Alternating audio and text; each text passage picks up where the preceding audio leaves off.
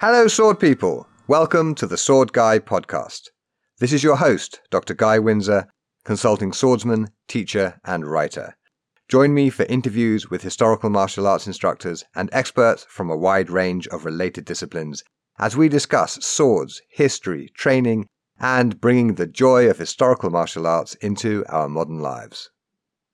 This is episode 167 of the show, and it's August the 29th, 2023, as I record this.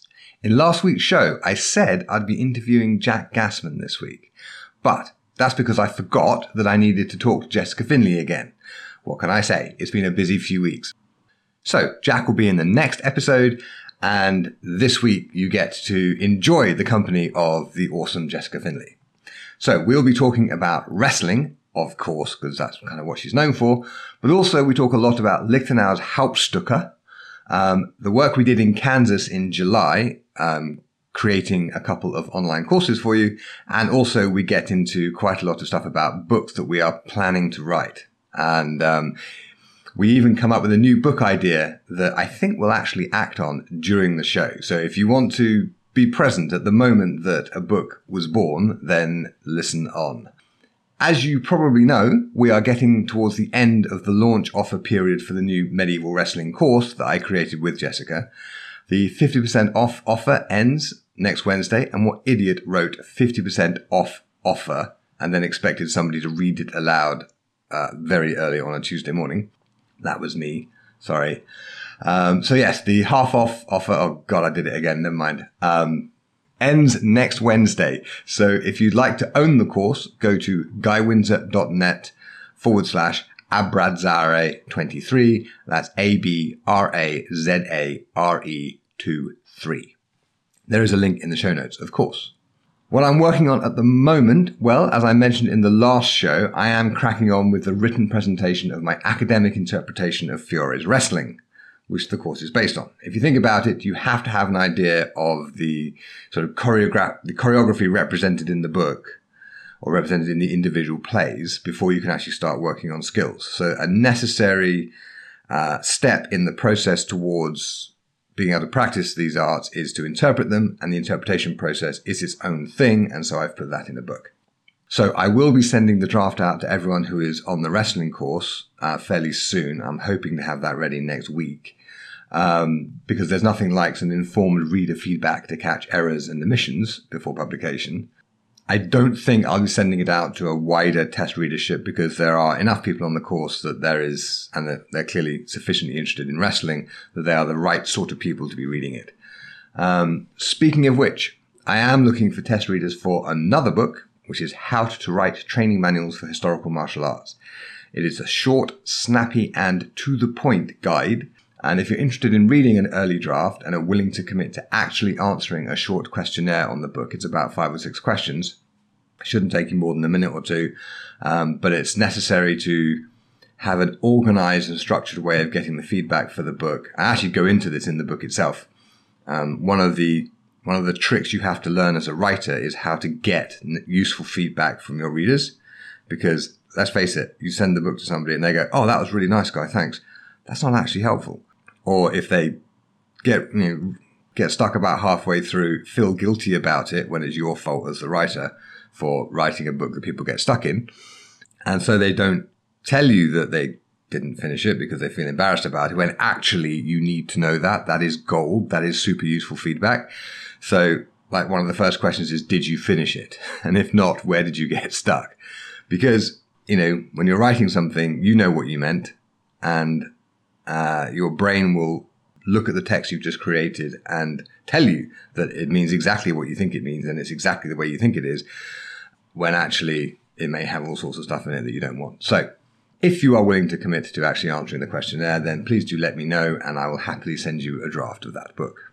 On swordpeople.com this week, there are quite a few interesting discussions going on. In the equipment space, there's a discussion on chest protection for women with especially large breasts and the difficulties that presents. And in the instructor space, there's a discussion on strategies for attracting the kinds of people you want into your school. So if you're not already signed up, go to swordpeople.com for the only place online to discuss historical martial arts without trolls, bots, algorithms, or ads. Now, without further ado, on with the show. I'm here today with Jessica Finley, who is an author and historical martial arts instructor who runs Ritterkunst Fecht School in Lawrence, Kansas. She's the author of the book Medieval Wrestling, and she co-created my new medieval wrestling course, which we will talk about in the interview. But her main claim to fame in life and forever, no doubt, is the fact that she was the first person I interviewed in this show. Yes, in episode one. And she also interviewed me for episode 50. That makes Jessica the very first person to be on the show for a third time. So, Jess, welcome to the show. Hello. Thanks for having me. it's nice to see you. Um, so, whereabouts in the world are you? I am in Lawrence, Kansas. Uh, if you were to look at a map of the United States, I'm right in the center. If you don't know where that is, uh, I know exactly where it is because I was there just last month. That's right. That's right. We had a wonderful time.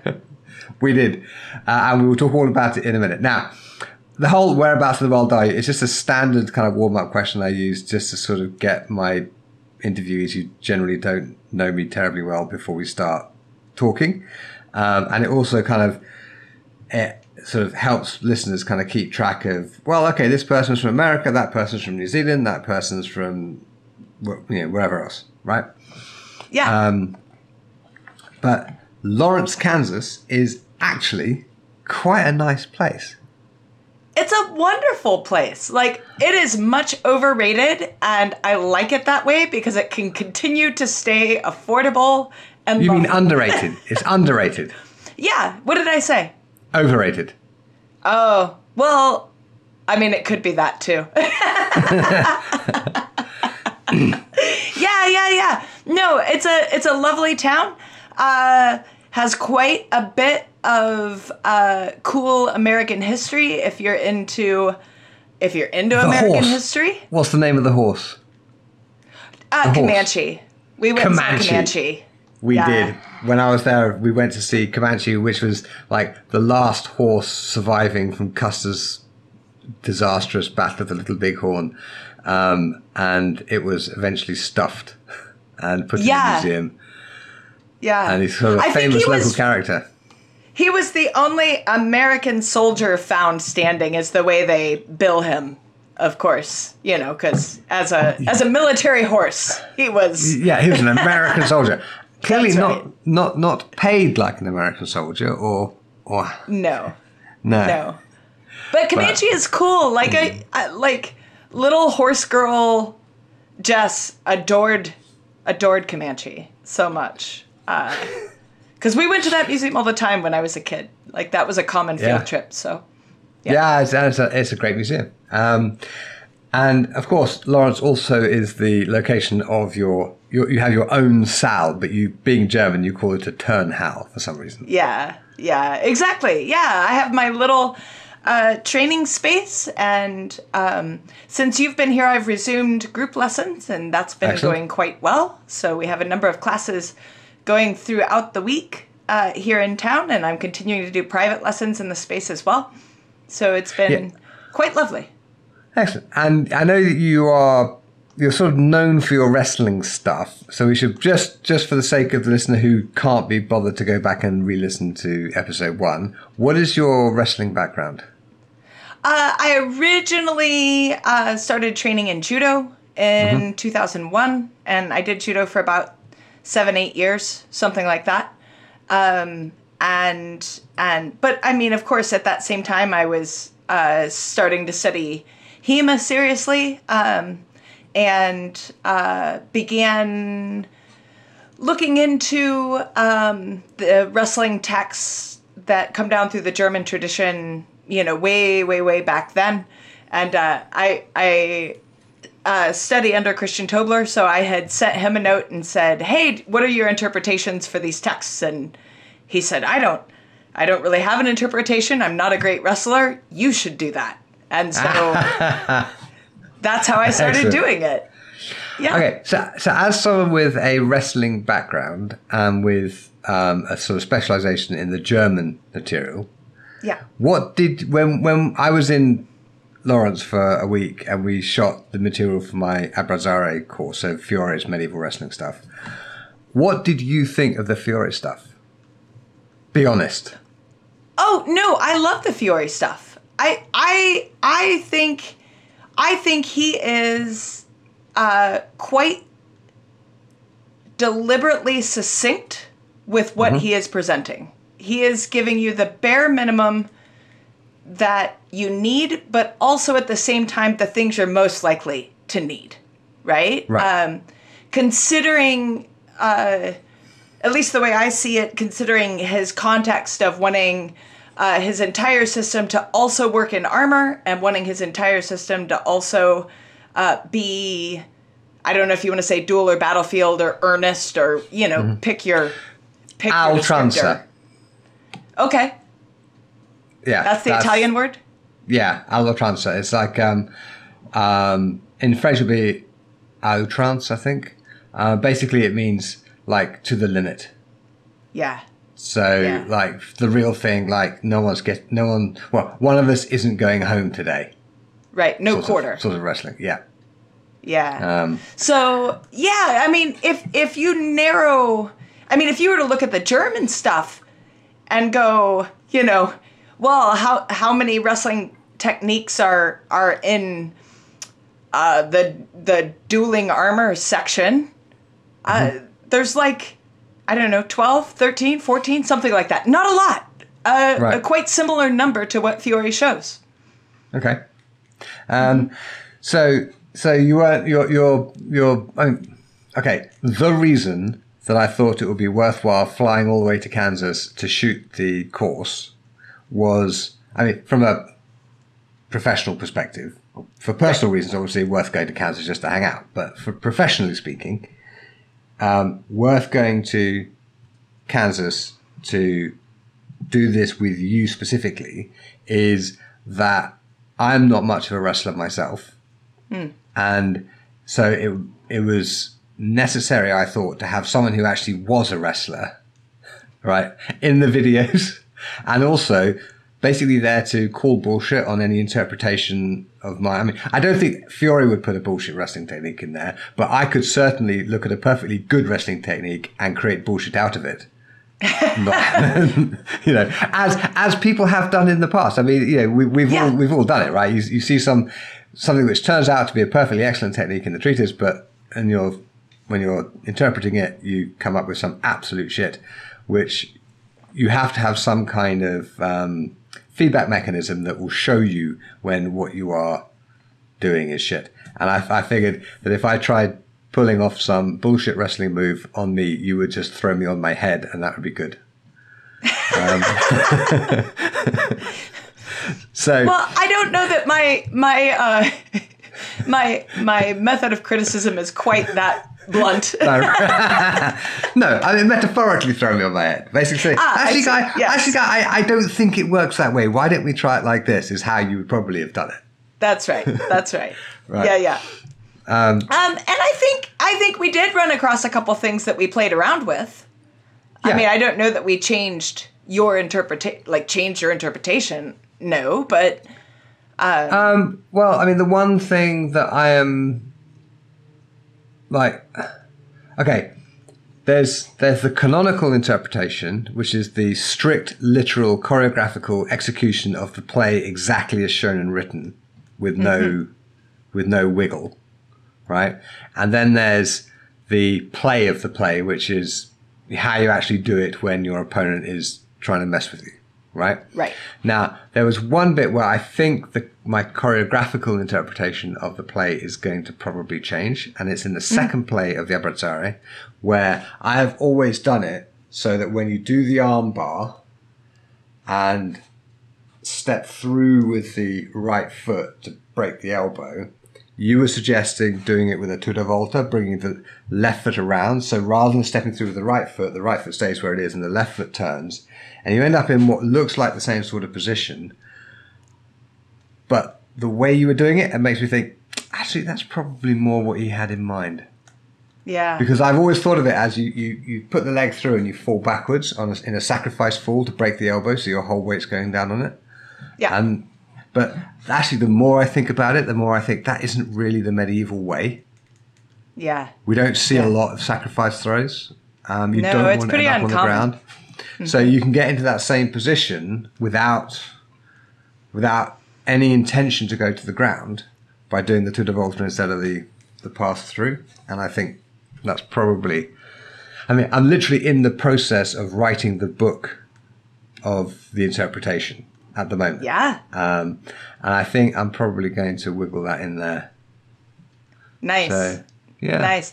Well, and I mean, I know, I know in judo at least, uh, we would practice everything both ways, right? Like you can turn around by turning around forwards or by turning Yeah. around backwards, and Yeah. in either way, you get to the same, as you say, to the same place or what appears to be the same place. Um, but the energy flows totally differently, and Yeah. and so for judo, you practice both because you need both. Um, I the way I see the way uh, some of the German stuff is described and, and illustrated, that appears to also be so. Sometimes you step into the place and sometimes you yield away and end up in the same place. So, um, you know, there's there's something to be said for for both ways, and Sure. so yeah, yeah, and so that's what I mean. It isn't it isn't that it's eh, wrong. no, no, it's, just, it's just, but like, which one do we think Fiore had chiefly in mind when he Right. commissioned the artwork? And I'm thinking it was probably the de Volta and less the pass, yeah. which yeah. was. I mean, that's that my was- feeling for sure. Yeah, yeah, I, I got that impression when we were doing it. Um, okay, so why do you think we see wrestling in medieval sources abundantly, but there's practically no boxing? Right. Yeah, there's very there's very little like fist to face stuff. Um I think that's a really complex question. Um on one hand, wrestling is something you can do after church on Sunday and everyone can get up and go to work the next day. So that's Right. great. So Yeah. as as a uh, informal practice that you can do to v- various levels of um, various levels of like competitiveness and and intention. You know, wrestling eh, while vigorous and definitely has the potential for injury, right? Yeah. Isn't the same as like bare knuckle boxing, which more or less guarantees, Guarantees some amount of injury. Yeah Yeah. Um, and so I, I think that's part of it is that it's it's more accessible as a as a as a physical practice for the development of you know all of the all of the solar arts uh, qualities right like it's good cardio it's good strength it's good it's fun you know Yeah. um, so there's that. Um, there may have been rules and laws and social mores around like a fist to face. Like it could be that it was legally an escalation of violence. I think that's true in some places. Um, so that certainly could be a part of it. Um, and wrestling is going to apply, to my mind, more easily to the broader martial art, right? It's going to apply in armor, it's going to apply with a sword, it's going to apply with a pole axe, you know. Yeah. Whereas maybe uh, maybe a, a fist to the teeth isn't um, as useful in those scenarios. Still good. Yeah, But- I mean, and Fiore has striking in the places of pain, right? Sure. So, and, and he shows like hand strikes to the uh, under the nose, for example, or under the Yep. ear, right? Um, which is not boxing because it's open hand stuff. Because you don't want to punch the head with a closed fist unless unless you're a specialist in that. It's Yeah. a re- to to do that without breaking your own bones is really tricky. Yeah, for sure. Unless, unless you're wearing these hoofing great big boxing gloves, which didn't appear until much, much later. Yeah, yeah, and not to say uh, that the Germans don't also also have stuff around uh, you know pain compliance. There there certainly is all the things Fiore shows, as well as ridiculous stuff or things that I think of as ridiculous, such as grabbing him by the head and running him into the wall. I mean, neat, That- that shows up. That works. That works, that- right? Like, do I think of that as a as a wrestling technique? Not so much. but No. you know, it gets it gets kind of dumped in there, and so like um, because the German side of the house, uh, uh, my friend Alina Boyden, who you've interviewed, talks about the difference between being a well and being a swamp.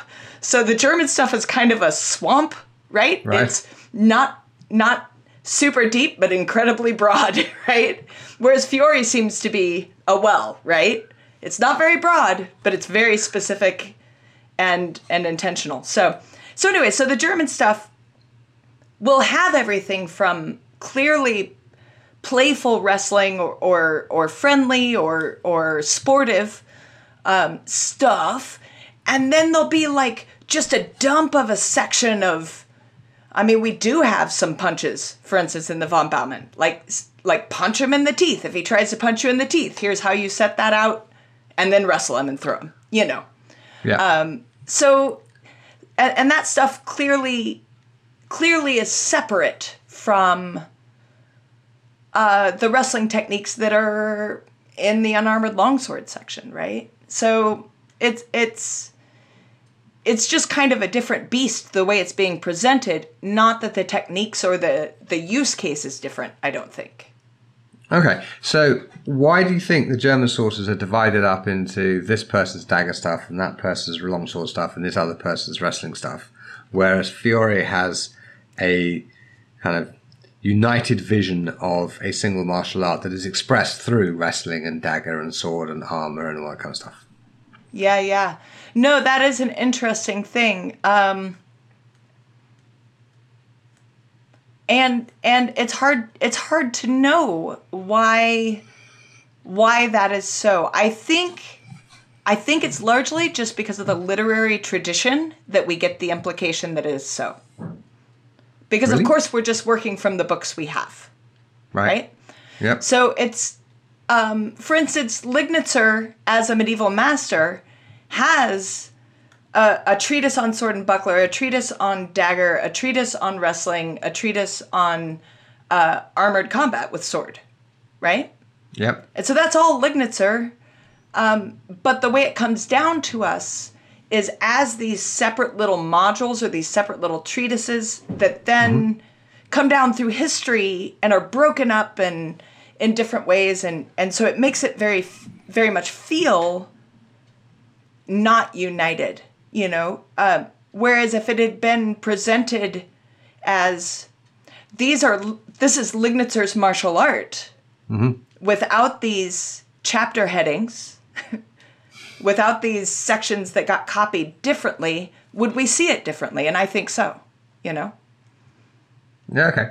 Um, it's just it's it's pretty clear that I mean both Fiore and Vadi present what they consider the important bits of the whole art.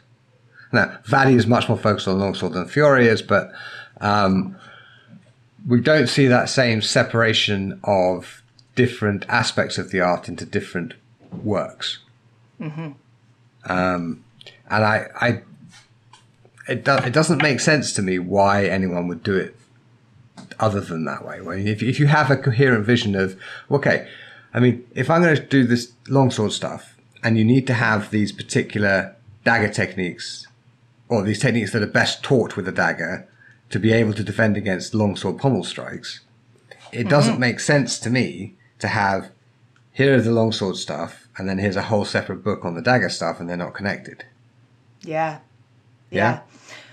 well i mean i don't know if you were trying to serve this to me on a platter but i'm going to pick it up i Go think then. that the Hauptstücke of Liechtenauer what you're asking about here, right? Because because so how how to how to best how to best think about this like you can you can present information in a variety of ways and we can pick it up in a variety of ways so if you were to think about the difference between reading a book about a, a martial arts system right mm-hmm. i and you probably would write it like fiore wrote it right here's a cohesive system here's the beginning Yeah. and the end here are all the parts in an order that we thought was logical that built upon itself in a linear fashion Yep.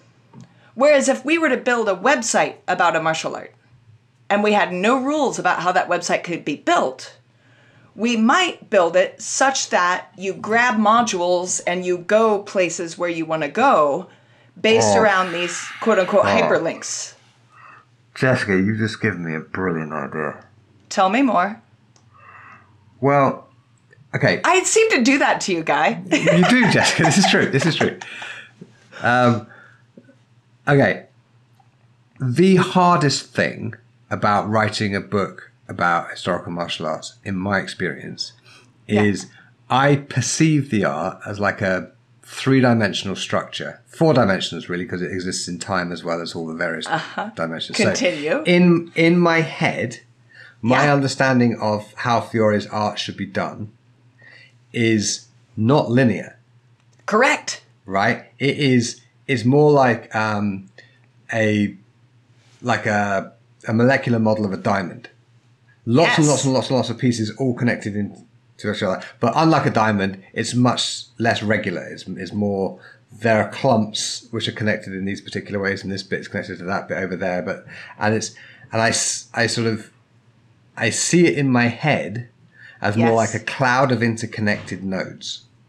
Yes. But when writing a book, you have to find a node that you can then take out and put on the page, and then put another node it's connected to, and put that on the page. And you have to take this three dimensional structure and stretch it out in a way that makes the three dimensional structure possible to reconstruct from the linear structure. In which case, it reminds me enormously of protein synthesis yes. where you have DNA, which codes for um, these specific amino acids, right? So basically, DNA is an instruction. Uh, any any particular gene is an instruction for put these amino acids in this order. That's all it does, yes. right? And so when the the bits of the cell that actually do the protein synthesis, they go along to the DNA and they they RNA and you know endoplasmic reticulum and all that stuff.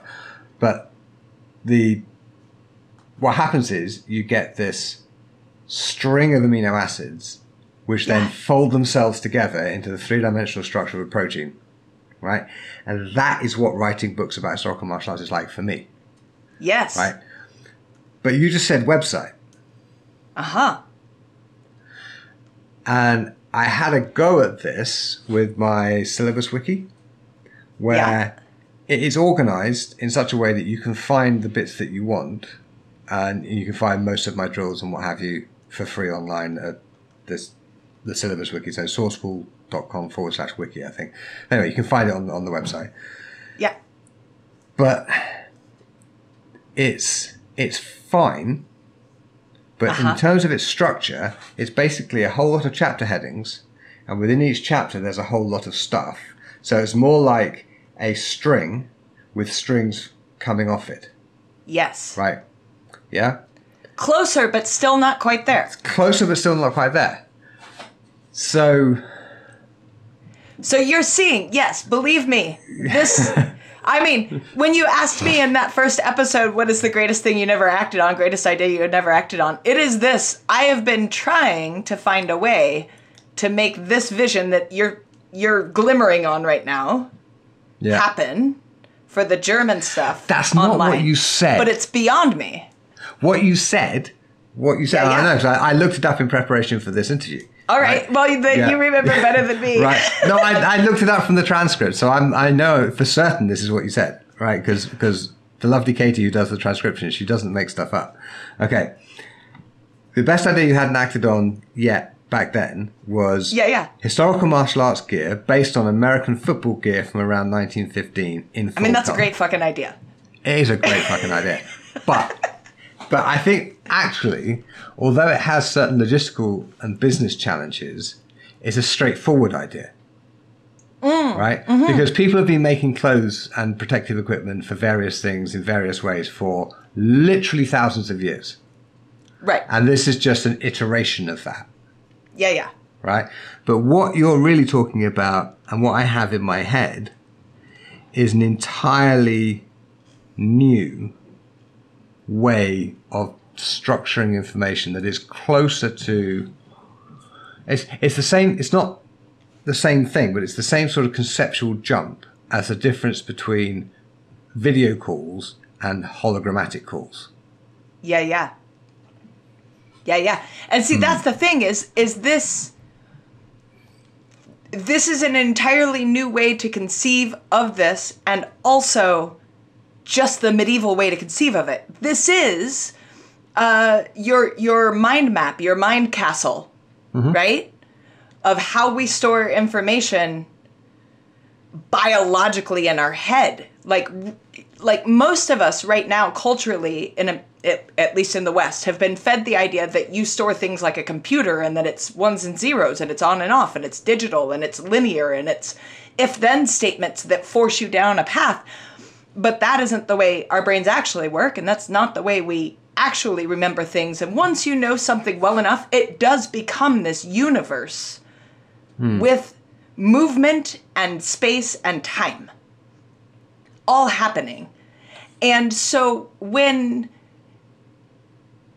when people try to compare or, or i have seen people trying to compare fiore and german and people that understand fiore or took the time to go through it find him more accessible because he's more what we have culturally been taught is the way information is the German stuff is this node bullshit. It's everywhere. It's this map of ideas that you're to coalesce into these 12 Hauptstücke on your own. And and you're to do that work so that then this these nodes live and you can just grab them and go, you know? Um, and so uh, uh, this is this is a thing I I'm so glad we got into this. This isn't what we were here to talk about, but it it really is um, something I'm so passionate about because I wish I could help people understand it. I think it would be useful beyond martial arts if you could understand how to process information in this way. And you know, when I've talked to, for instance, people, uh, for instance, my my uh, ex husband, he he is a computer security expert, like world level expert on this stuff. And when I started talking to him about it very recently, he said, Do you know that MIT is currently working on exactly this?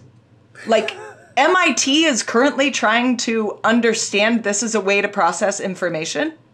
And I was like, I had no idea because it's a thousand years old. Glad we're back to it. You know, so so it's useful. It's useful beyond just understanding how the German side of the house is supposed to work. Yes. But Yes. um, a book is inherently linear. Right? I mean, you have It books, has to be. Yeah, yes, but I mean, it, I mean, you you do have books which have like choose your own adventure thing, where you know if you choose go down the corridor with the creepy spiders, go to paragraph 127, and if you choose to run away from the creepy spiders, go to paragraph 192, right? But that's still linear. But it's it's it's yeah, it's it's all presented in a linear fashion, but your path through the material is not linear. It's kind of zigzaggy and moving back and Sure. forth. Yeah, and- yeah. Right. Um, but the But the choose your own The- adventure doesn't allow you to to look at it and go um to to simultaneously understand that choosing page 184 inherently is going to lead you somewhere whereas choosing page 72 is going to lead you somewhere else. And and and to have both of those live in your in your in your mind simultaneously so that you understand the consequences before the choice is made right and that's Yeah, the you're not- beauty of this nodular nodular understanding of the thing okay, um, yeah, you're not supposed to read the whole book and then figure Right. out your best path through it. You're supposed to like make the decisions as you go. That's true. i know Um, but okay, uh, I don't think that some dude writing martial arts stuff in 1400 in Germany is thinking about a nodular understanding of consciousness and information processing. That doesn't strike me as. That strikes me as an extremely modern way of looking at things. Well, it's a very medieval way of processing information. Um, Or, that's well, okay. That's what. Process, that- processing and presentation are not the same thing. okay, fair. It's a medieval way of presenting information, perhaps. Well, so when you look at, you know, you and I discussed uh, the the tree that I created and the fact that it's based on on a, a medieval uh, martial arts tree, which is based on tree uh, structures that are out all over all over medieval study, all over medieval Yeah. manuscripts in all realms. Um, and Mary Carruthers, who's written extensively on this, she describes them as machines. It's not a figure. It's a thing. It's a it, it it's it's a drawing. Yes. Yeah. It's a figure. Yes. But that you are intended to put in your mind and manipulate. Yeah. And through the manipulation of that figure, come to new and unique conclusions. So that's yeah. that's a different use of it than it's it's not a bar graph. It's not I took a bunch of info and dumped it into a condensed idea. It's here is a condensed idea that you are going to meditate on, work on, mull over, physically manipulate in your mind and explode into new data, Right. Okay. which is cool. It's very cool. Okay. Now, I think I think I think maybe the average listener might need a little bit of background. So we Hi, ought guys. to we, we ought to say well firstly, what are the Hauptstücke? So the Hauptstücke are the the primary te- techniques or the chief pieces of the art. Um, Okay. uh, Liechtenauer says that there there are twelve. Um, a couple of masters say that there are seventeen because they include the strikes and with that twelve. Um, so twelve and 5, 17, however you want to think about it.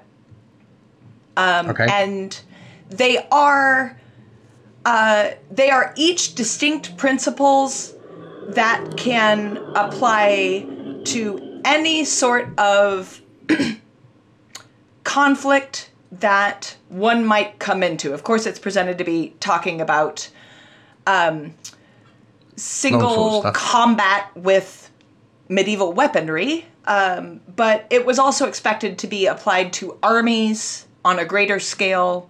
It was expected to be applied uh, when you're hunting prey, right? So these Okay. are these are just kind Ah. of like I don't know, like what do we have? We have like books written by businessmen about like what business taught me about life and love, right? Yeah, it's yeah, kind of the yeah. same thing, you know? Okay. Um, so, firstly, we should probably tell the listeners that while I was over there in Kansas and I saw this beautiful tree painted on your um, Turnhalle wall, Yes. it looked to me like the outline for an online course. And so we went and shot videos for all 12 Hauptstücke, and that course is coming out soon, maybe Soon. in November. I'm That hoping was- November, it may be early next year. yeah, yeah. Yeah. Yeah, because I because I'm doing the editing, so it'll it'll it'll be ready when it's damn well ready.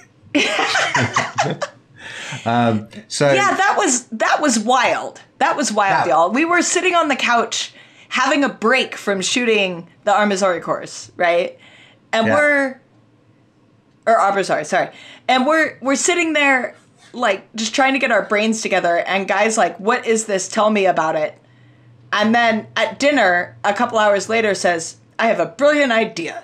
And so we went from 3 days of known hard work to 6 real fast. well, I, I, it was a brilliant idea. It was a brilliant idea.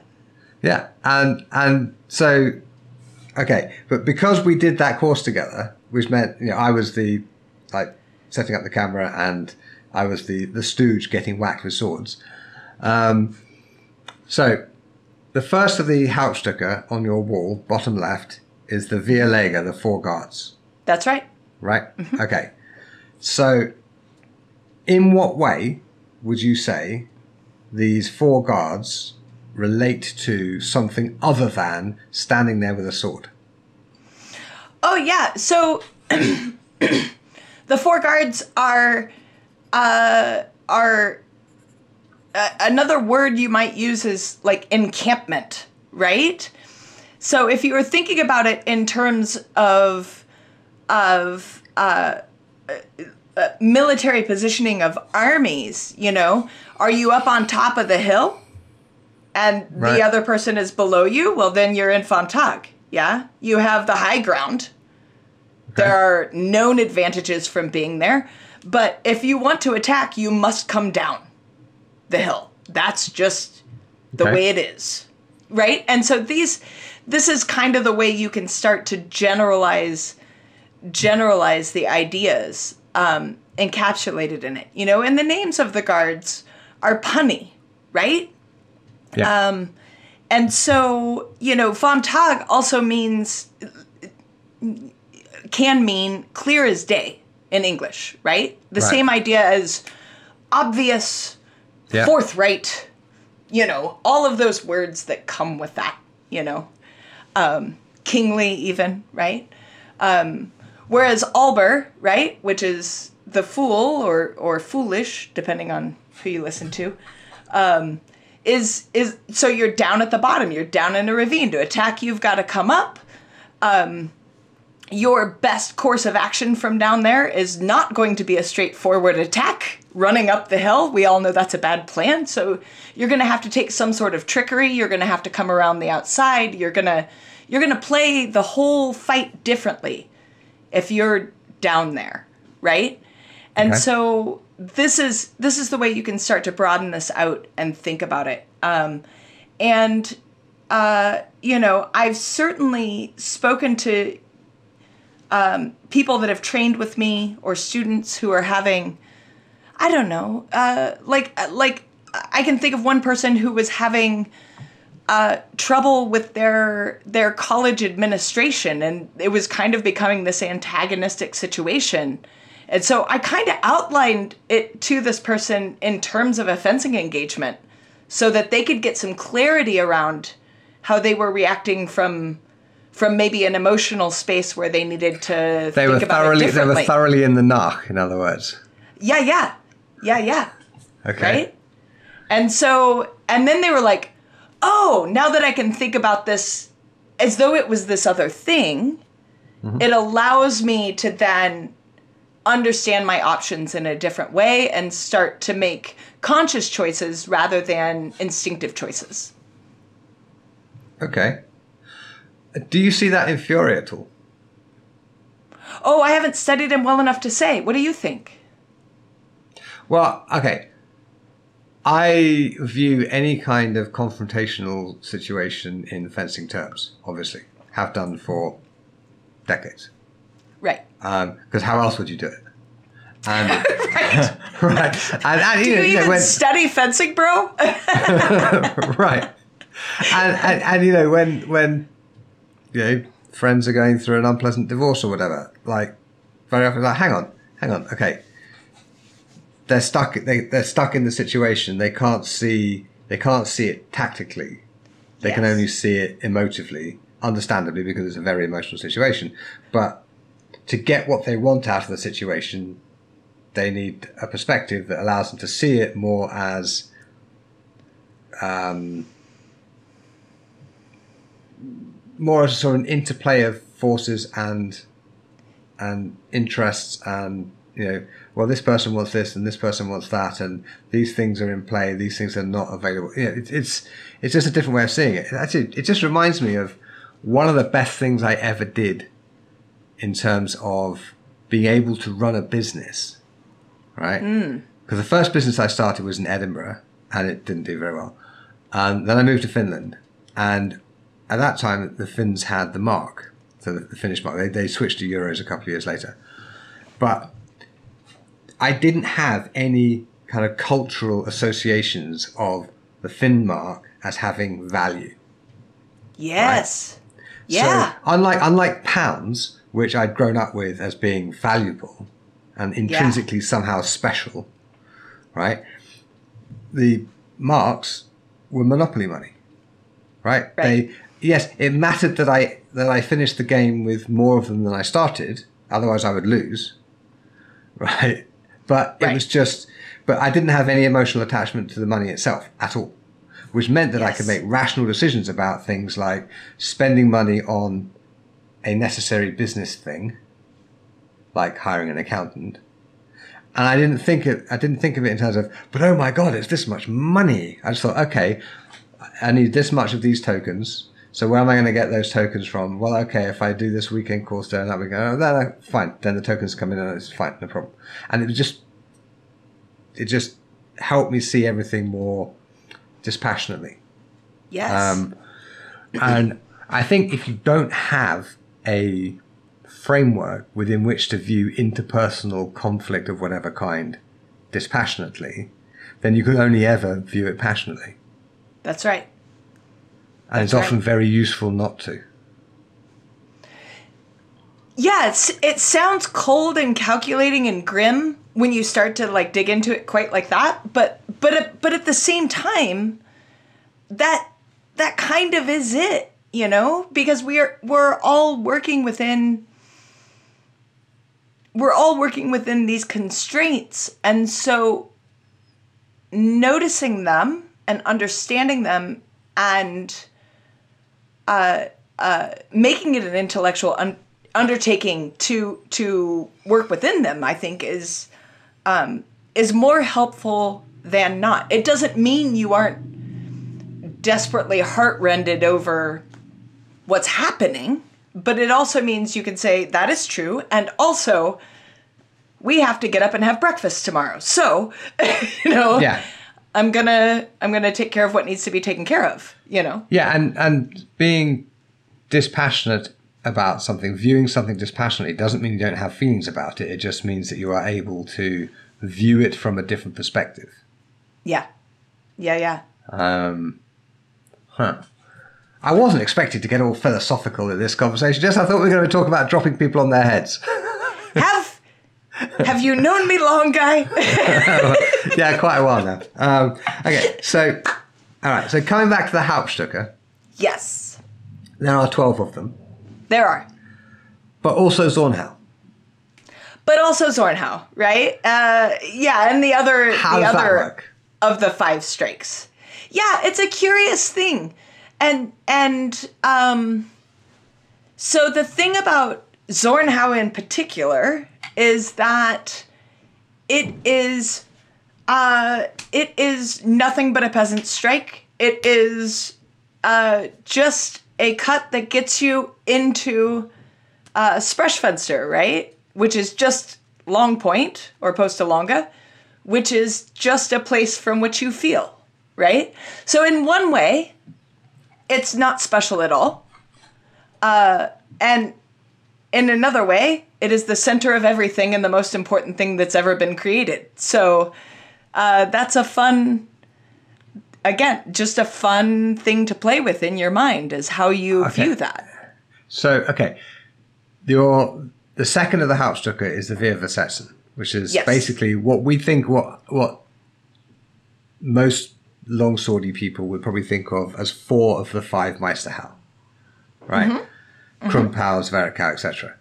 So why is Zornhau not one of the Versetzen? Because, right? Because, so the, the Versetzen, the, the Vier, the Vier Versetzen, all come on strange lines. Right? So Okay. Krumphau comes across like a rainbow or a windshield wiper, something like that. I think that. was a windshield wiper, yeah. Yeah. Um, Zwerchhau comes across like this middle how, but you're doing it with your false edge. So It's a that's helicopter. weird. Yeah. It's a helicopter, exactly. Uh, Schielhau is, you know, All the strike, up.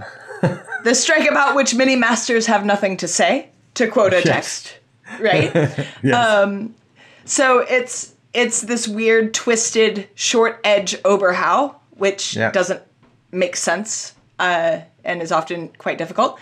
And Scheitelhau is a, a a vertical strike with the goal just to barely tip cut their forehead, right? It's at this extreme distance.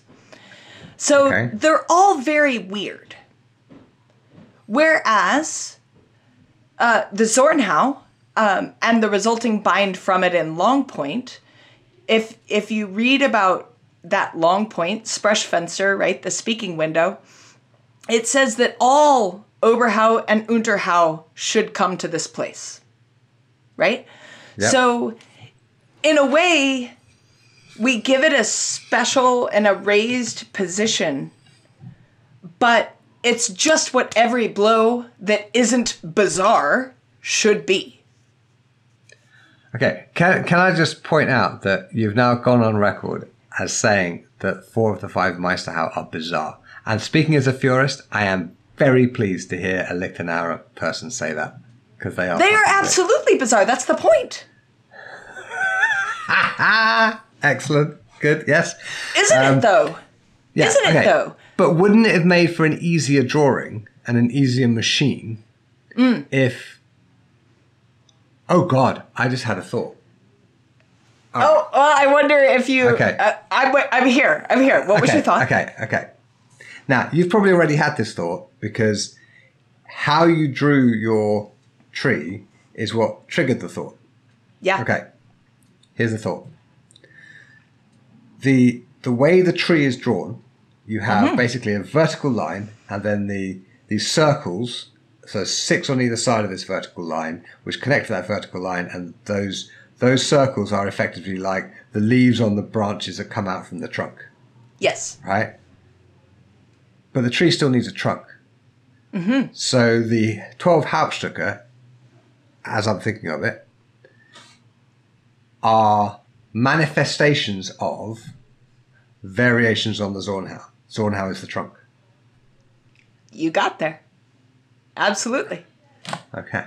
So that, you would agree with that statement? I would agree with that statement. Yeah, yeah. Okay. Yeah, yeah.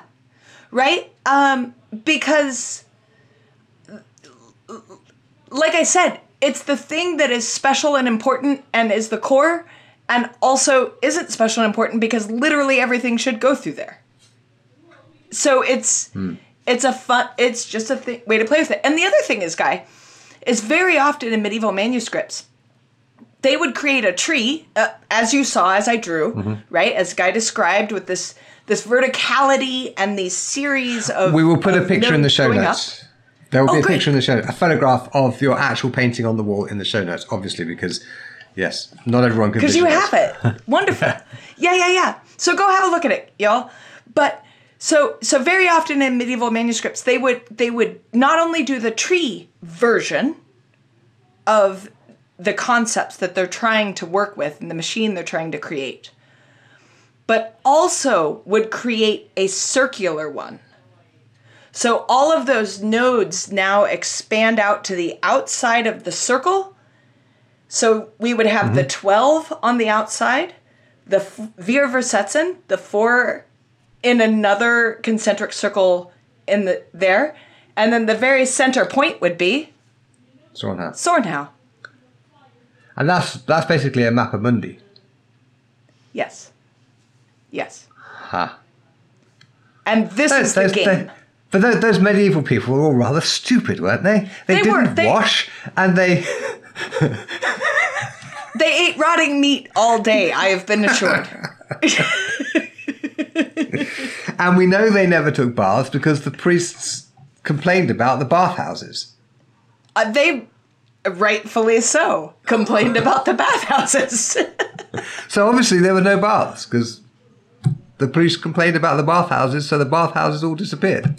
Mm-hmm. One day. but yeah so so this is it so so yeah it is uh you know as a as a teacher guy i or instructor or whatever you want to call me coach i don't care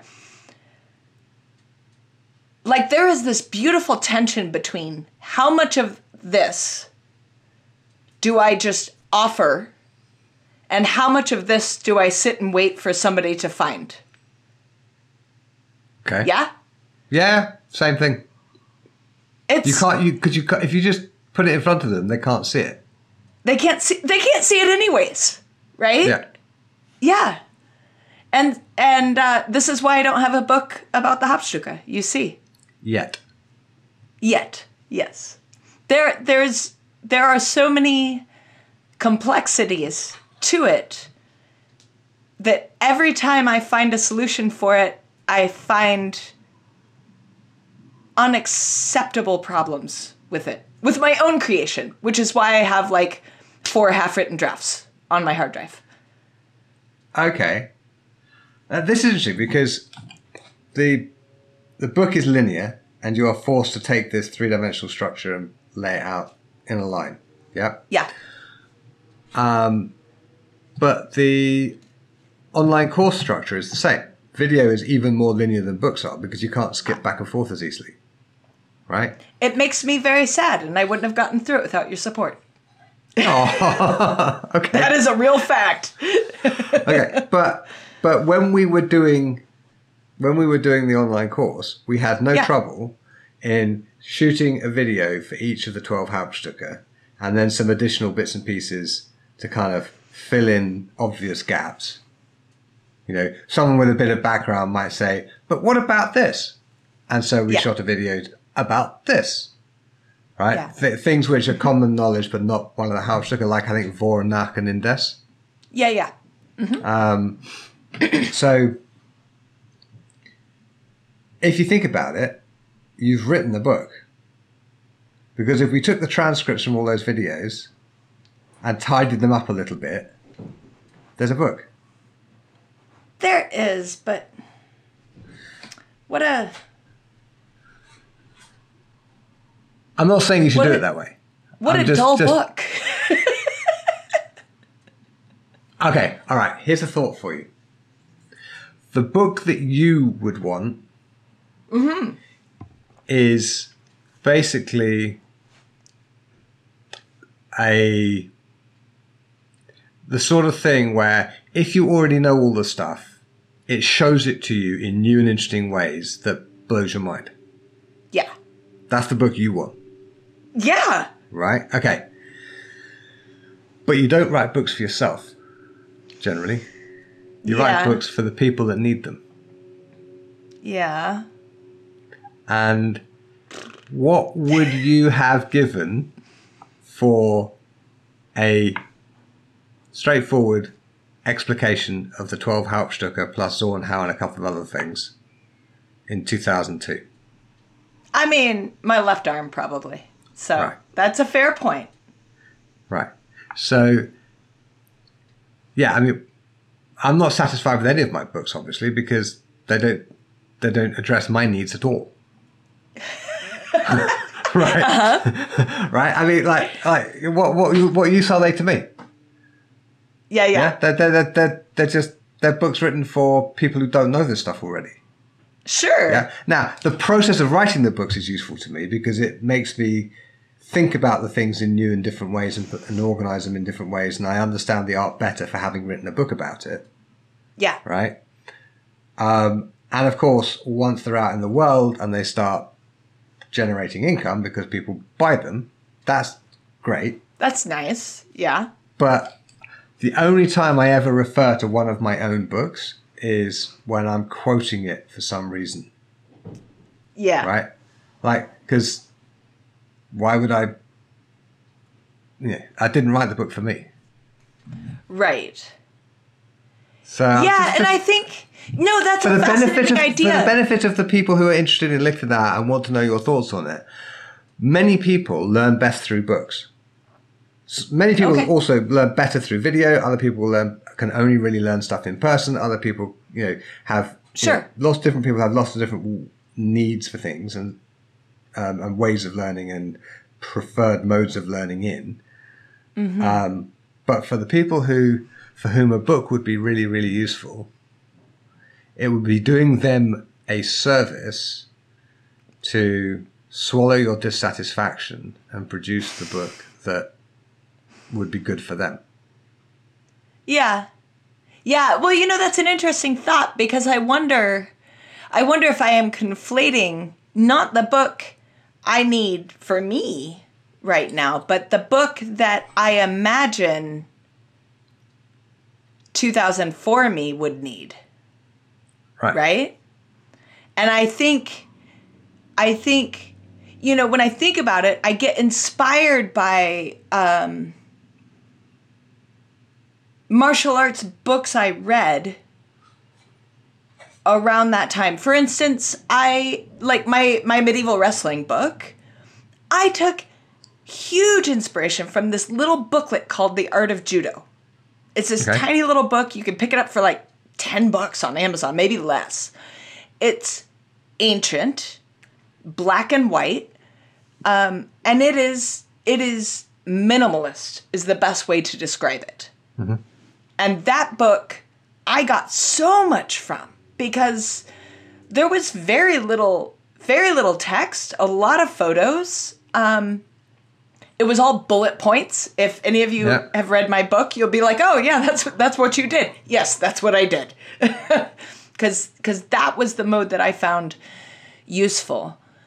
Um, but you know, guy, when I think about sword stuff, when I think about Liechtenauer as I conceive of it now, and what young me would have needed, wanted, um, I can't think of the title of the book. If I get it, I'll get it to you, and we'll put it in the show notes. But uh, it was this martial arts book of a of a woman who who went to study across China and Tibet on her motorcycle, right? Wow. And Okay. I don't know this book. oh god, okay, I've got it in my library. I will find it and get the title because it's just not coming to my mind right now. okay. Um, but I found that book incredibly moving, um, and uh, it really taught me what it was to study a martial art. And there was nothing about technique. It was just her experience of study. Yeah? yeah. And I keep getting hiccuped because I somehow want to blend those together because in my mind they come together. I have Do you see? this. I do. Yeah, yeah. I totally do. But okay. Okay. You go get your book. I'll nip to the bathroom. We'll be back here in like one minute, and then we Okay. can resume because I'll do my best to find it. Let me see if it's right, right. here. And we're back.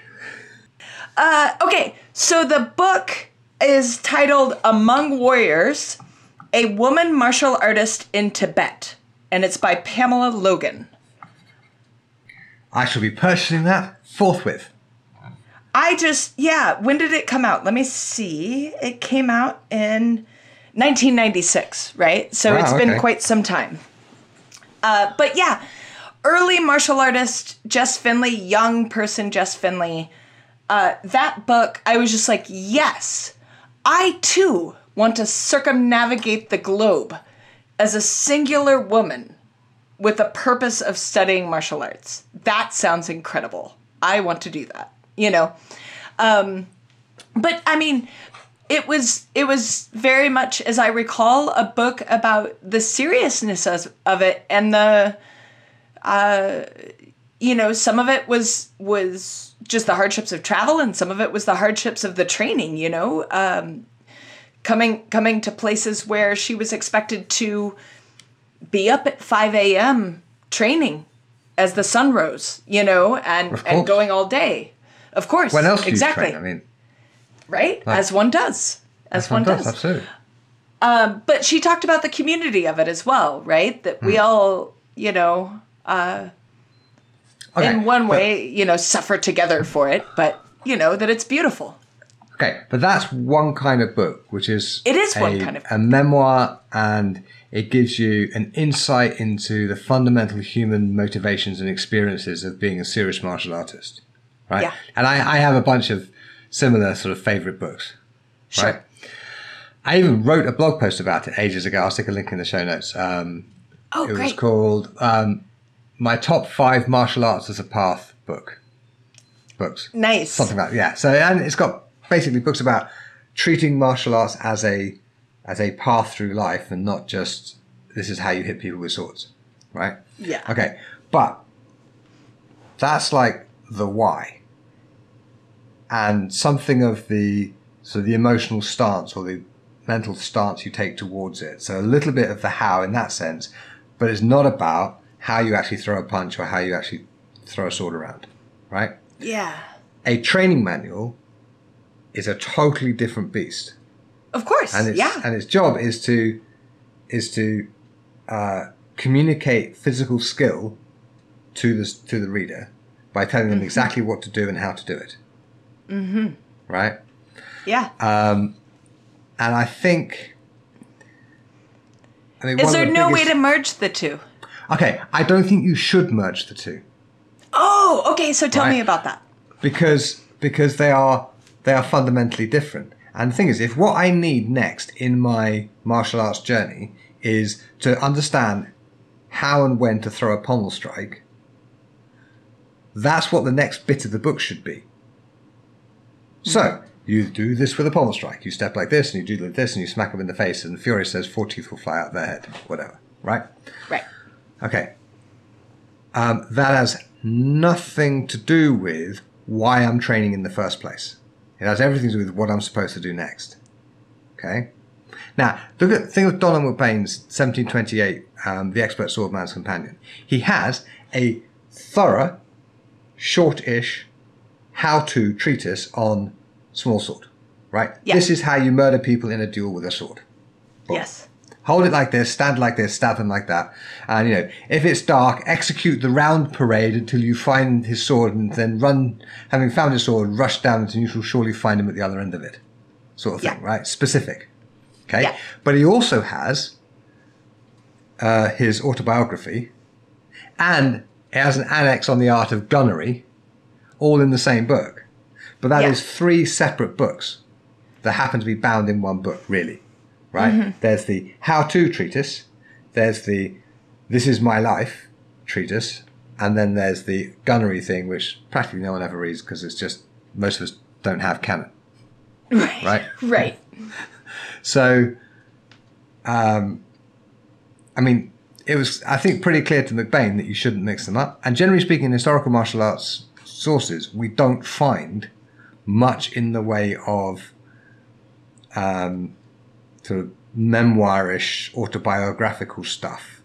No. I mean, there's there's like Fiore says, you know, he has these students and he's trained this long and that. He basically gives a few paragraphs of, look, I know my shit. This is why you should read this book. but he doesn't he doesn't interleave um, memoir stuff with the technical stuff, right? right. And and I think that that's that's the model that we should follow because because the the memoir stuff is is great and interesting and has its own thing. Um, and honestly, a really good memoir is probably more valuable to a human life than a really good how to hit people with swords book. right. It's gonna it's gonna be more useful to you in terms of your overall life goals. Um, but it's okay. Every book makes a promise to the reader. yeah. Right. Okay. And if my promise is the medieval longsword, a training manual, I have to make good on that promise, Yeah. right? And if it is um, Guy's sword journey, then I have to make good on that promise, Right. right? Um, and so you you can't really combine the promises. No, I know. I mean, I think you're right because otherwise I would have probably figured it out by now. Yeah. So so I think you should do both. but treat them as separate books. Now, occasionally you come across a memoir that has, for example, recipes in it, Yeah. right? Because it's all about living in Italy and Italian food and cooking and stuff, and it's mostly memoir Yeah. about, you know, living in Italy and how wonderful that is. All those Italians are lucky bastards. Um, and the recipes are there so that the reader, if they are, if because cooking is a fairly common skill, and the sort of person who buys that kind of book is likely to know how to cook already, and so throwing in a few recipes, you can easily skip over it if you don't want to do it. Um, but it kind of invites you more deeply into the world because then you can recreate this thing that they've just done. Yeah. Um, but I mean, that's that's the only exception I can think of. Right? And I almost want to write a training manual where where it's that idea inversed. Where the invitation is into the how the fuck does Vier Leger apply to my life? Okay, Feel free That's- to skip it. but I can't find a way to make it uh, Okay. palatable That- in my own mind. okay, that's okay. Okay, but here's a thought for you, right? Um, these these books that have memoirs that have recipes in them, they don't teach you how to cook. They assume Right. you already know how to cook, and if you can't already cook, you just skip the recipes, yeah. right? And and they don't have an equipment list at the front and an ingredients list at the front. And okay, make sure you've got all this stuff in your cupboard, and make sure you've got all this stuff in your fridge, and make sure you have this kind of knife and that kind of knife and these pans and an oven like this and blah. They don't do any of that. Right. They they tell you the story and then here's a recipe. Yeah. yeah. Okay. So you can do both if you have a this is the training manual and maybe in the introduction you say how important it's all been to you you're learning the ah, da da da da Yeah, yeah. and you have could be in the same volume, but it's fundamentally a different book. A and this is how the Vier Leger applied to my life. So once they've learnt this stuff, because most people don't, most people who would buy a memoir are not trained historical martial artists. No, you're right. So you can't just say, and next time you're practicing as Verikal, think about Right. how how it protects you from above and how this relates to dealing with the passport office when they were being a dick Yeah, yeah. right? I Right. mean, it, it, it, the common frame of reference has to be there before that I kind of thing can possibly work. So That's why it's an unlikely idea to work. No, no, no, it will work beautifully, but you, you, you just have to separate it out. You have to have the training manual, Yeah, yeah. right? And you can write it mixed, but you can't publish it mixed because it won't make sense to readers. They won't know what That's they're buying. fair. They won't. Right? That's fair. So, by all means, write it mixed, but then just separate it out and put all the memoiry stuff in one volume and all the how to do stuff in, in the other Hmm. one, and that will also tell you whether it's complete. Yeah. Right. So, I mean, if you're thinking memoir, you might have great stories about three of the Vier Leger and two of the four guards and, you know, six of the other Hauptstücke and the others not so much. And Yeah, it yeah. won't matter if it's a memoir, but if it's a book about the Hauptstücke, you have to have something for everything. You do. Yeah? You do. So, so you put all of the technical stuff in one section or volume, and you put the memoir stuff in another section of volume. But you can write them into leaves. You just then separate them out later. Yeah. Yeah. You know, I'm reminded of um have we talked about the 15th century Italian dance master who We talked about has- him in Kansas, but but the listeners weren't weren't there. the so. listeners haven't um uh, I'll get a link for that as well cuz it's primo. Uh but but he also writes in this fashion like there's an introduction that's basically on why everyone should learn to dance. Yep. Then he has his technical instruction on the dances and what they are and how to do them. Uh, And then he wraps up with not really a memoir, more of a diary of cool places I went, neat parties I was at, and who else was there and what happened. Perfect. And it's Yeah, I mean, hilarious. And so you have a historical model to copy. It's true. There is one right there. Right there you go. yeah, it's not just me. there are historical models. It's true. Yeah. it's true. But- I mean, it but I- might be the way to go. Who knows? But I think I think that's probably why you've got four drafts sitting on your hard drive. It's because you're trying to mix oil and water, and they keep separating. yeah, yeah. No, that's exactly how it feels like in my brain. Right. So let them separate and do them separately, Yeah. and then once you've got them complete and separate, you may choose to add an emulsifier and mix them together. Right. But Right. that's a choice to be made later. I would say. yeah, that's fair. And the historical martial arts world can write me handwritten letters on handmade paper to say thank you when those books come out because, you know.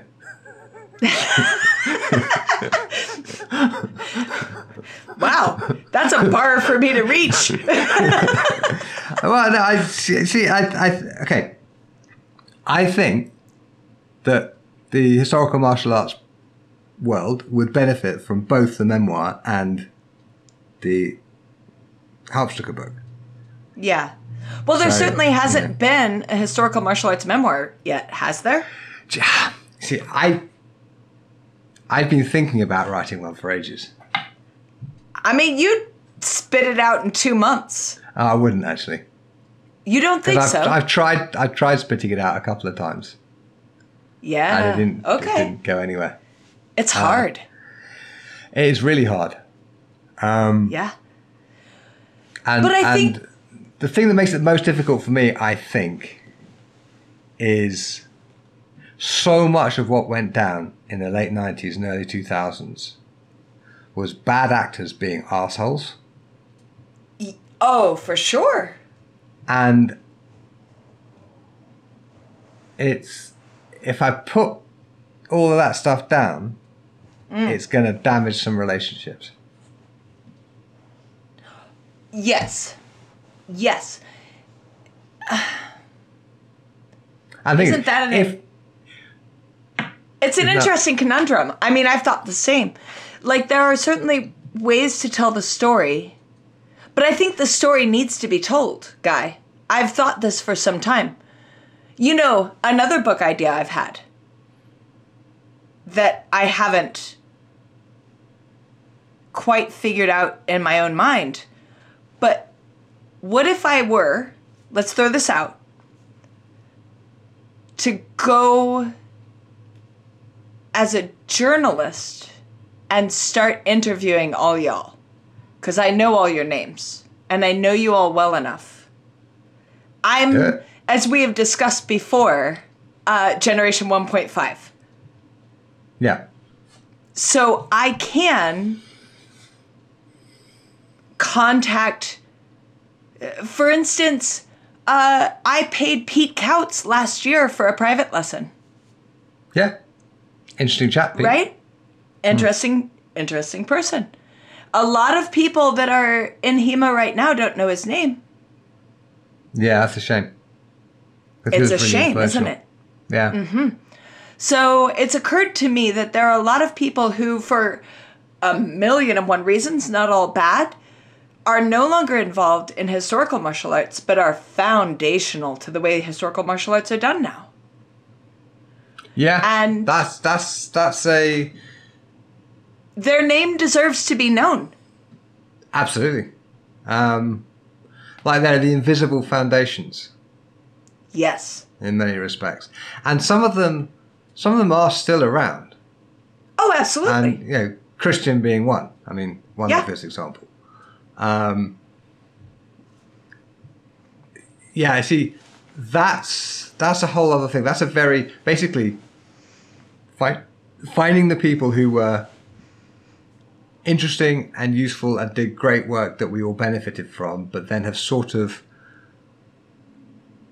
you know they're no longer really in the public eye for whatever reason. Could be they stopped doing historical martial arts. Could be they died. I mean, Patrick Pugliese, great example. Yes. You can't interview Yeah. him because he sadly died quite a long No. time ago now. Um, but yeah, I mean, everyone should know who he is. Steve Um, Hick, still Steve Hick. around. Yeah. Mm-hmm. Um, yeah. Yeah, there's a lot of names. We could just start throwing out a million and one names. But um now that book, guy, maybe maybe if I did the interviews and you helped me edit it and write it, we could find a way Yeah, to make this yeah. happen. Okay. Fuck but yeah. that's that's that's a different thing. That's It is a different is- thing, but That is but, a history of the foundation of historical martial arts. Absolutely. Right? Um, that isn't my memoir of how I ended up starting my school in Helsinki, which is a whole different thing. And it, It is. it's, yeah. but they touch each other yeah in a way course that might make one thing accessible if the other thing got going. That's true. That's why I brought it up. I think that's a brilliant idea. So it's, it's a definite Mm-hmm. Okay. hell yes from me, Jessica. Okay, well, let me get on that shit then, because uh, people are gonna die, because that's the way it happens. So, yeah, so you to stories. interview them before they die. Yes. Yes. Yes, Yeah. very sensible. Um, yeah. Huh. No, um, it's it's not good listening when I kind of wander off into sort of oh yeah and then and then, and then. So I know we've gone we've gone completely fucking off the rails. I'm so sorry, Katie. I'm No, so no. sorry anyone else that has to be involved in the editing. uh, no, there, there will not be much in the way of editing. It's just it's just now now I I'm thinking because one of the the issue I was having with writing my own sort of memoir of how Yeah. what historical martial arts looked like in like 1992 Right. yeah, um, is that if it revolves around me, as you know, the memoir always revolves around the memoir. It has to. Yeah. Um, the it's it's very local, and I'm sure you know if it was well written, people would enjoy reading it. But it might be more useful if there was a much had a much broader scope. Uh huh. Yeah. Okay. Yeah. Let's do that. There's something Um, there. There is, and there is a lot. There are a lot of like people who did extraordinary things to get things off the ground, and then have, for whatever reason, to stop. I mean, the one thing, one that leaps into my head is William Wilson and Jherek Swanger translated Capoferro and put it out for free in like 2002, Yes. right? Yeah. Which, not to put too fine a point on it, is why I'm a Capoferro person now. Because if, if That was if- supposed to be uh, my first event, I think, was William Wilson. right, there you go. Yeah. Um, but then I think I think Bill's heart troubles have, have prevented him from being terribly active in the scene for quite a while now. And again, most rapier people probably don't even know who he is. yeah. But And what a shame.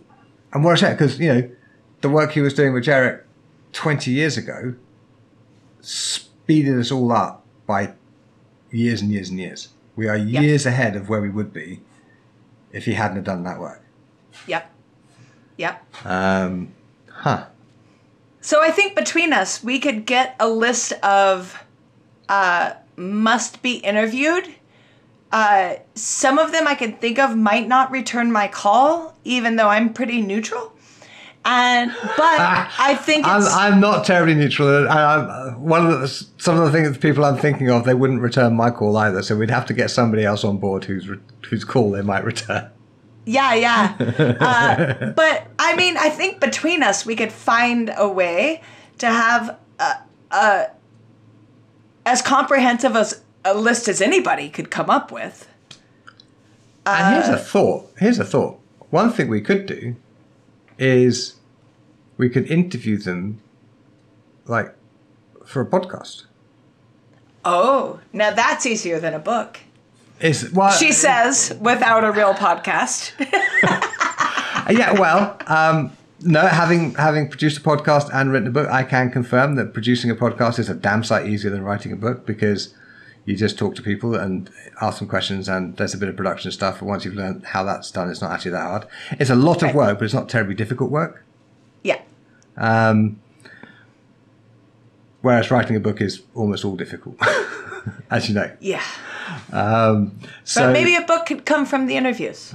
Well, exactly, exactly. So, so what we would do perhaps is come up with a list of people and interview them and see if they would be willing to be interviewed on the record as a pod for a podcast. And if they're not, that's fine. We interview them and and for for the book. But those who want who are happy to be interviewed for the podcast could be interviewed for the podcast. Yeah. And in fact, if you if you look through the 160 odd episodes of the show, there are quite a few people who would be on that list who I've already interviewed at least once. For sure. Um, so we could always get them back, Yeah. Yeah, I think or, so. or just uh, yeah. Hmm. Okay, that's a really good idea. Hooray. It's not. It's not like I don't have an Abrazare course launching right now as people are Right now. and and and the Hauptstücke course to edit and get ready hopefully before Christmas, um, and and like I'm completely not refounding my school and uh, overwhelmed with uh, lots of responsibilities related to that. It's fine. Yeah, sure. How about we take Yeah. this on, guy? Well, okay, I'm, I'm going to Germany this weekend. I'm in America in October. Wait, where, who are you seeing in Germany? In Germany, I'm going to the Potsdam event. In fact, when this goes out on f- on Friday, Yeah. I will be I will be on my way to Potsdam that afternoon, and I'll be there the, weekend that this goes out. So second, third of September. Um, so the Nice. Swords of the Renaissance event is called. Um, Ah. lovely, it's a lovely event. Um, yeah, I was there last year Um, Excellent.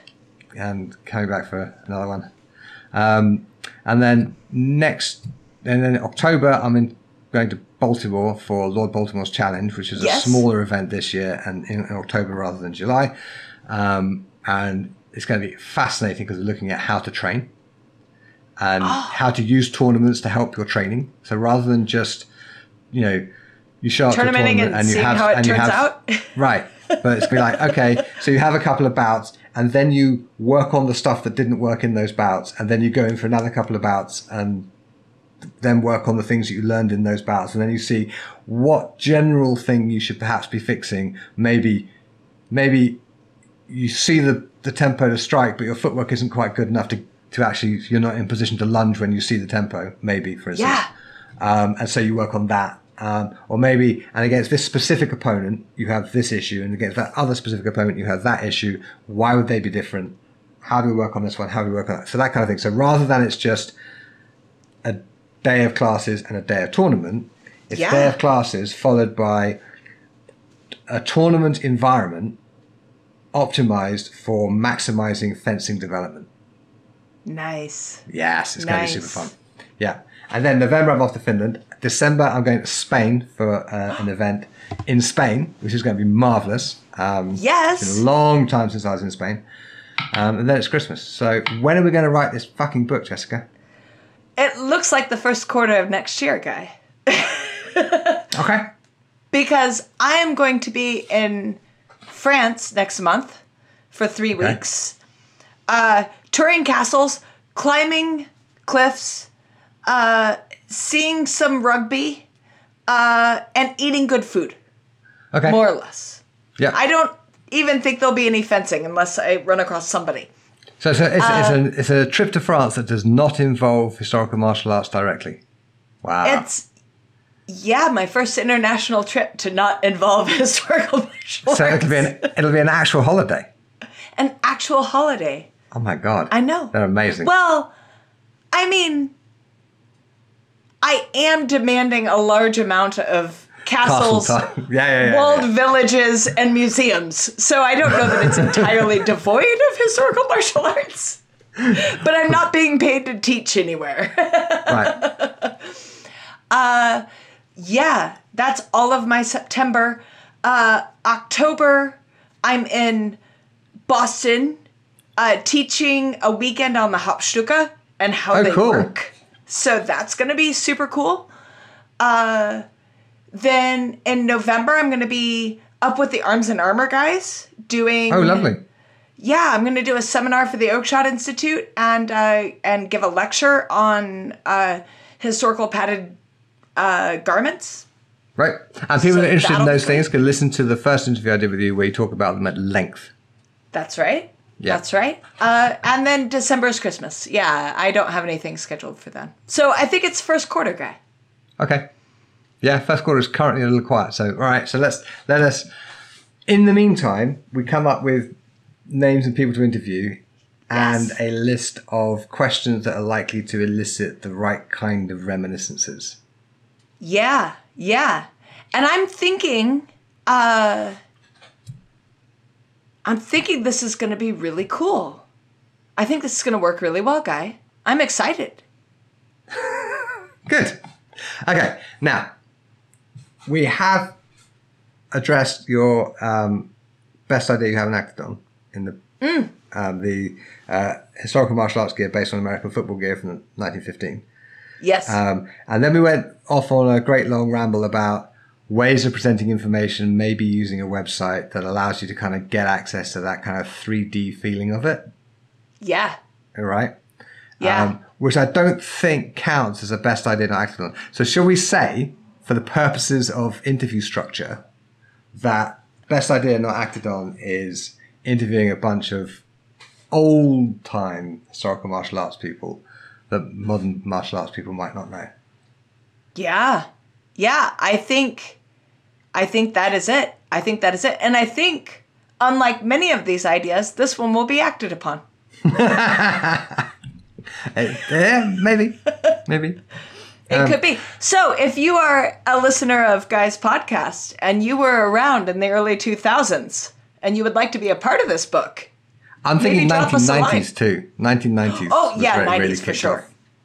yeah, I mean, you're right. 2000s. I I mean, mean, that's that's that's kind of that's kind of late to the scene, honestly. that's fair. I mean, I was around in 98 at least. So, Right. at least knowing you guys' name. All right. So, last question. Yes. Um, last time I asked you this question, you said you would spend a million imaginary dollars making armor more accessible Oh, to historical martial arts practitioners. About it. Would you still spend the money the same way? You don't have to have thought about it. You can just be off the cuff if you like. Would you Would you still spend the money the same way, or would you do something else? Oh man.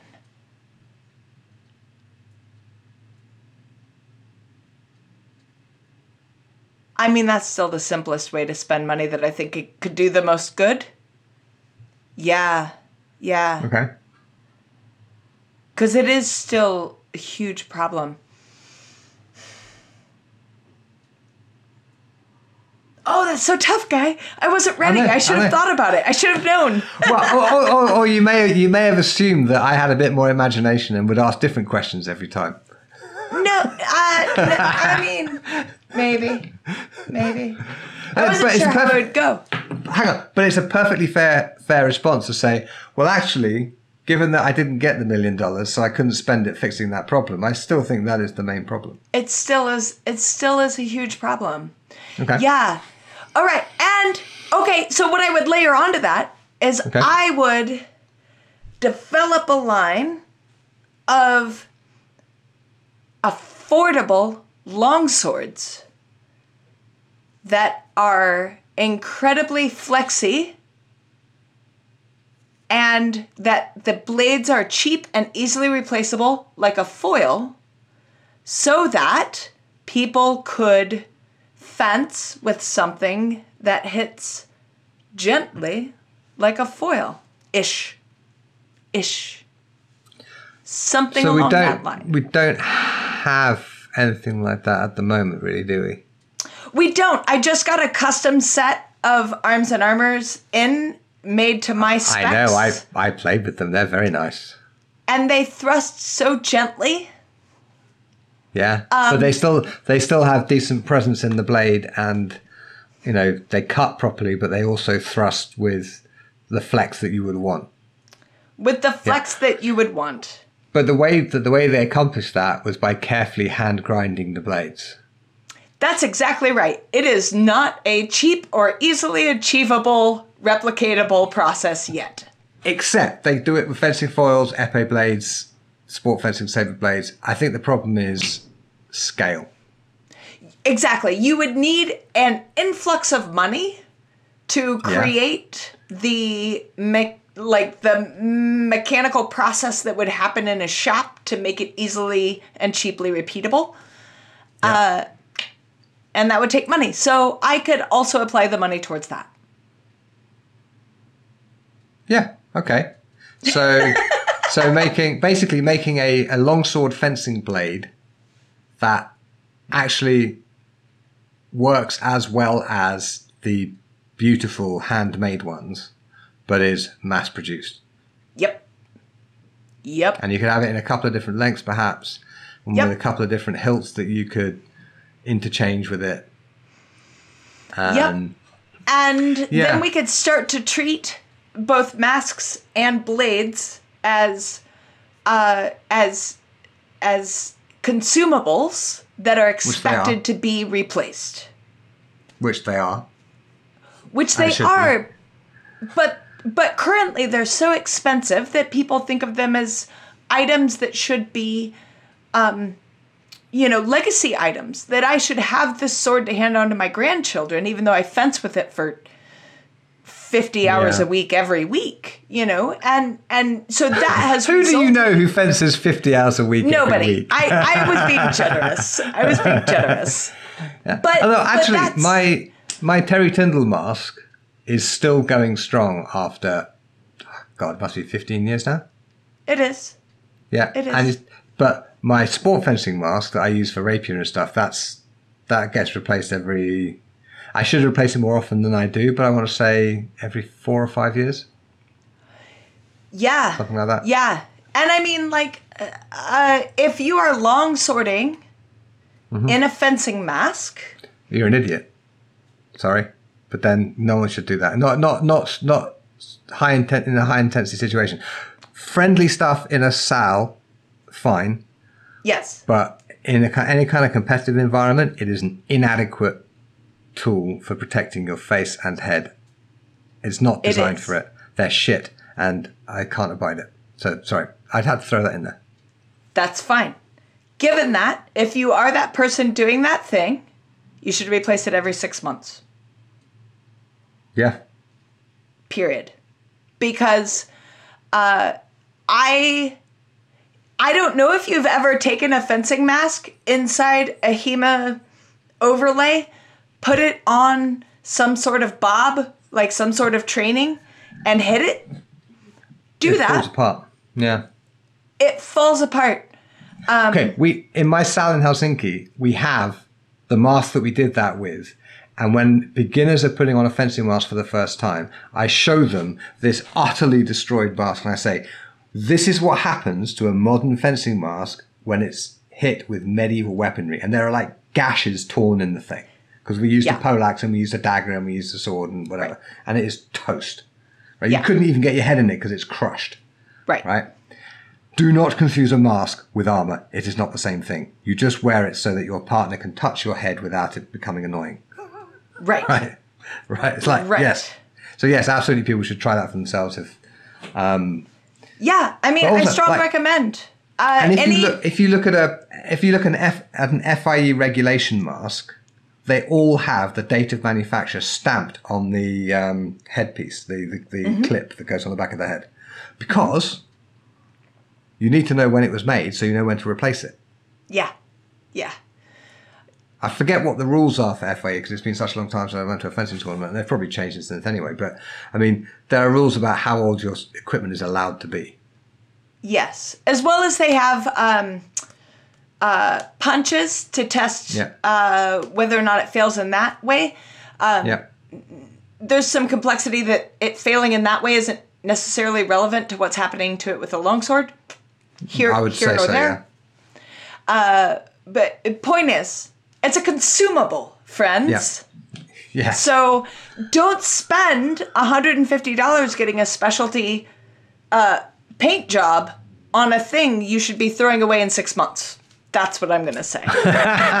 although, although, okay, for gentle, friendly play in the salle, absolutely. Okay. Yeah, yeah, yeah. If it's But not taking. actual, yeah, for actual competitive use, yeah, you want to be changing it. I mean, if you go to one tournament every six months, you don't, maybe don't need to change it that often. Um, but I would say also one one blow that significantly deforms the mesh, and that's it. The mask is no longer useful. Um, actually, that happened to me once um, before the Terry Tyndall mask was invented, or at Yeah. least before it was available anywhere. Uh, I was demonstrating um, at a seminar in Sweden, I think it was, and I was free fencing with one of my students, and I Hmm. I came in attack with the fendente, and he, he was in Dente di Zenghiaro, and instead of parrying, he stepped off the line and stabbed me in the face. Beautiful Gotcha. shot. Yeah, Beautiful yeah. shot. It was absolutely beautiful, um, but it was a bit hard, and again, this is like 2005 or something, so the equipment wasn't that bendy, and you know, I mean, I don't think we had rubber tips on our longswords then either, and it crushed the mask sufficiently that it actually cut um, above my top lip, Yep. right, and so I took excellent shot, well done. Then I showed the mask to the students, and I said, "Now, this mask is rubbish, and I dropped it on the floor. Yeah. Right? Yeah. It's rubbish. Once that's happened to the mask, it is no longer fit for purpose. Not that, That it's is exactly fit for right. purpose for longsword anyway. Um, Yep. yeah. Yep. Okay, so you would you would spend that million dollars on on let's say let's say a second million dollars. You've got the million dollars for the armor, which you still haven't received yet. So Right. no wonder you haven't you haven't actually solved that problem. But Yeah. developing sort of not foil blades, but No. but but, But- longsword blades that work well in the thrust, but are mass produced at a level where they are considered a disposable. Yes. Yes. Excellent. That's a good. That's a good choice of. Okay, if I had the money, I'd give it to you. I think we need that. Yeah. I think you may be right. Brilliant. well, okay. Before before before we wrap up, I do have one one question. All right, because like let's let's be completely transparent about this. The reason that we're doing an Abrazare themed interview with you today is because we're in the middle of the launch for the Abrazare course, right? Heck yeah. this is this is how marketing works. Um, but what was the most fun thing about shooting the Abrazare course? Oh man. It was wicked fun. Um You know what stands out to me, guy, me. is doing your flow drill. Which Oh, okay. is is a step out outside of what's canonically in the book, uh, admittedly so. Yeah, yeah, it's- it's and, not- and you do elaborate on that. Yeah, it, it's a training exercise. It's, it's not one of Fiore's actions. It's a training exercise. It, we call it the unarmed flow drill. Yes. But that training exercise, like, that's what comes to mind when I think about, like, uh, what are my memories of what we did? That comes forefront um, before everything else. We did all sorts of fun things, don't get me wrong. Uh, but that one appears. And I think, I think in part because um, while flow drills are, once you have them memorized and once you understand where they're going, you can kind of escape your own present conscious of consciousness of it and that's like Yeah. the beauty of them but then for me it was all so new that i had to stay hyper present to even be able to do it for you and and so maybe that's why it's so indelibly burned in my mind as a thing we did but it really is Okay. Well, good. Excellent. I'm, I'm, very glad you enjoyed it. I invented that thing probably 20 years ago, and it's, Yeah. it's been a useful, a useful thing I've said. I tell you what, I will put the video from the course of the unarmed flow drill into the show notes so that people can see what we're talking about. excellent Yeah. that's wonderful Brilliant. Excellent. Well, thanks so much for joining me today, Jessica. It's been lovely seeing you again, as always. Thank you, guy. what, what do we do? Oh, we know what we're doing next. Never mind. I was going to say, what are we going to talk about next? We've already decided first quarter. Thanks for listening. I hope you enjoyed my conversation with Jessica. You can find the episode show notes at swordschool.com forward slash podcast, where you'll find transcriptions, photos, videos, and links for this, for this episode. While you are there, you can sign up for my mailing list and I'll send you a free copy of my Sword Person's Care Package. This includes four ebooks and access to several of my online courses. And remember, go to swordpeople.com to join the only troll-free online community for sword people. And if wrestling is your jam, go to guywindsor.net forward slash abrazare23. That's A B R A Z A R E 2 3 to get 50% off the new course with Jessica Finley. Yay! As always, I would like to thank the people who make the show possible, my patrons on Patreon. It takes a lot of time and quite a bit of money to run a podcast, and without them, I would have quit long ago. You can join us at patreon.com forward slash the sword guy for behind the scenes content to suggest future guests and priority access to my inbox. Yes, when a patron sends me a message, I scurry to answer it because these are my people. so that's patreon.com forward slash the sword guy. I'd also like to thank Andrew Lawrence King for the Baroque harp accents that adorn the show, originally recorded for my Paradoxes of Defense audiobook project. You can find that at swordschool.shop, of course. Join us next time when I really will be talking to Jack Gassman, who runs Horsemen of Air, an equestrian training school and medieval combat academy outside of Wexford in Ireland, with Alessia Pagani. Alessia does the natural horsemanship side of things, and Jack takes care of the swords.